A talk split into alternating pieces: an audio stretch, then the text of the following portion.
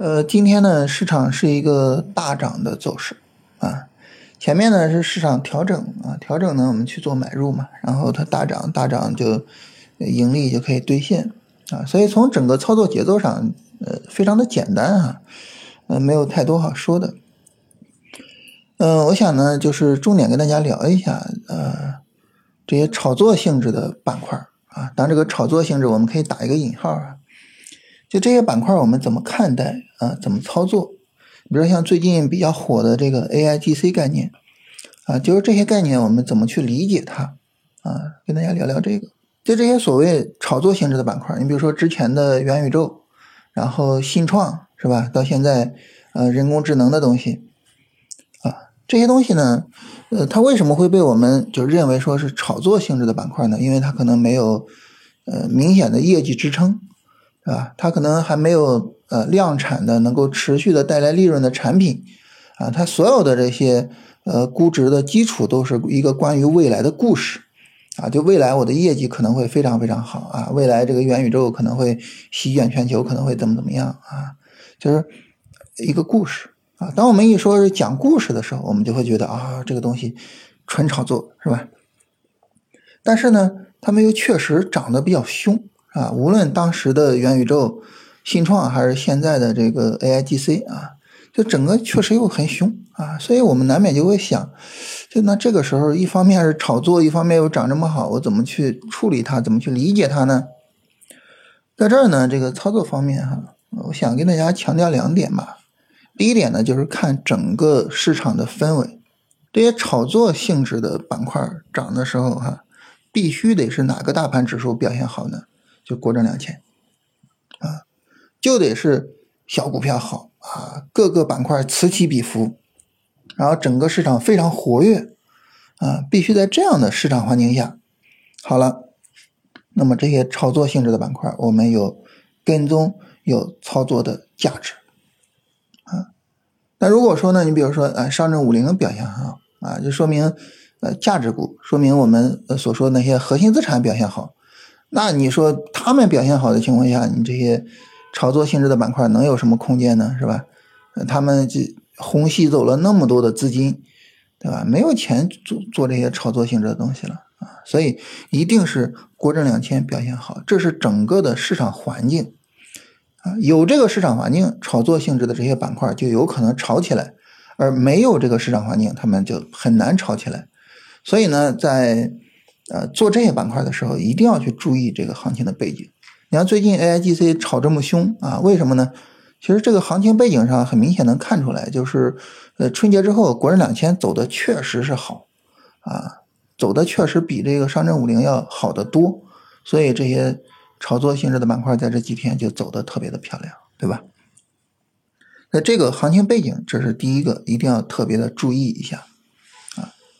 第二个是什么呢？就是我觉得我们应该从正面的角度去理解一下这些所谓的炒作性质的这些板块。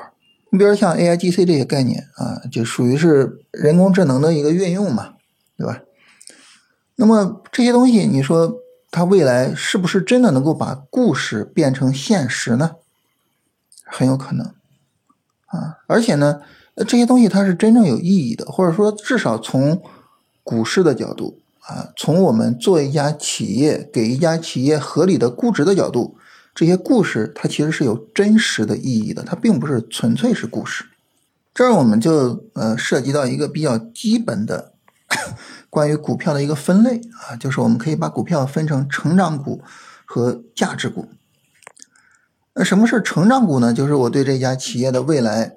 啊，抱有着很大的信心啊，那我觉得这家企业它的业绩会增长，甚至呢，它业绩的增长速度会增长啊，这家企业我就非常的看好。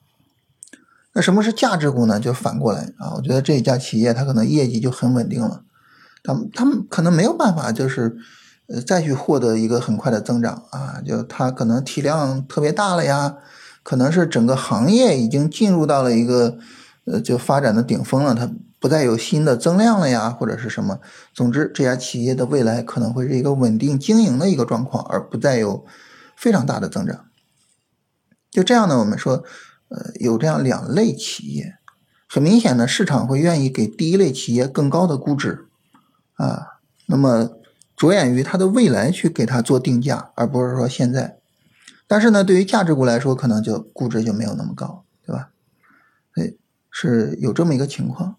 这里呢有一个重点是什么呢？一个重点就是，几乎所有的成长股在长时间的成长之后，都会慢慢的转变为价值股。就无论任何行业，无论任何企业，它增长总是有上限的。等它到了那个上限，它能够维持运营，维持之前的体量就已经很不错了。你就不要再指望着它还有大的增长了，啊，这些我们有很多例子，对吧？嗯，像腾讯啊，之前增长速度多快啊，啊，当然现在增长速度也很快，但是你说它能重复之前的那些增长速度吗？它的增长速度有可能在增长吗？可能就很难想象，是吧？再比如说这两年这个互联网企业的裁人啊，就特别厉害啊，你像这个。亚马逊啊，像他们这些企业，就这上万人、上万人的裁，对吧？那为什么呢？其实从本质上来说呢，根本原因就是流量到了顶峰了啊。那么之前是 PC 的流量，那么后来呢是这个手机端的这个流量。它无论怎么样，就这个流量到头了。当这个流量到头的时候，那一代互联网企业，他们整个的增长。到了顶峰了，你很难想象他们的增长速度再去增长，他们再去重现一个大象起舞的状态，是吧？一个大象成为了一个成长股，很难想象。所以他们慢慢的转变为了价值股。那么当这些企业转变为价值股的时候，市场会怎么样呢？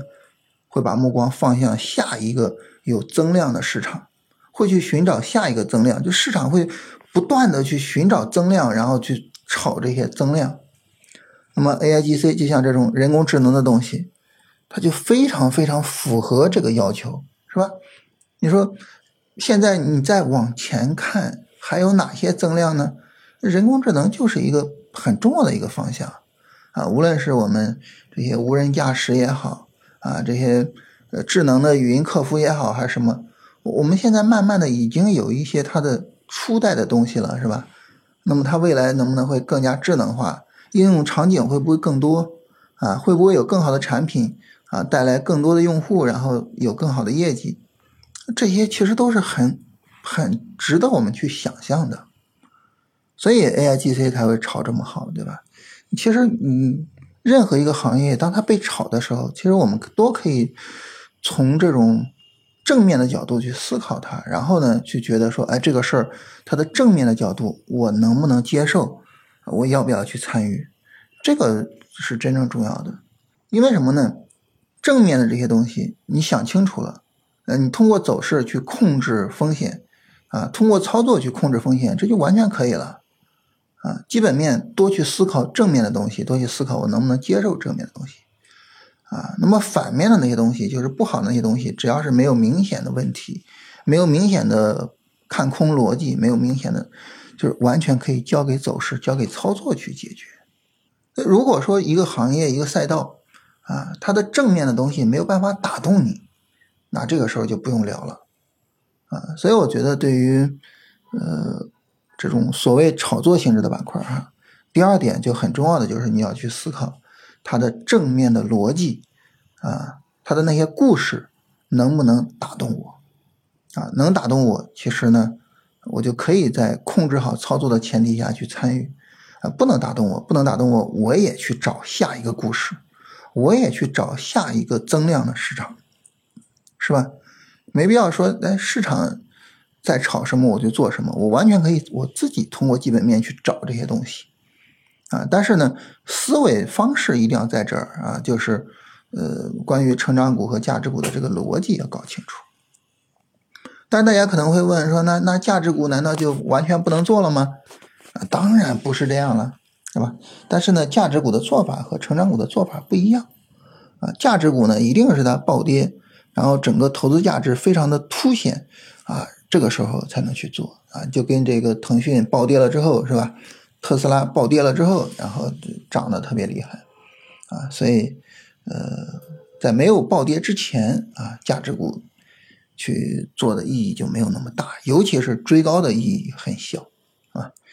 那今天呢，就跟大家聊这些哈，就是我们聊一下这些炒作性质的板块啊，怎么去处理。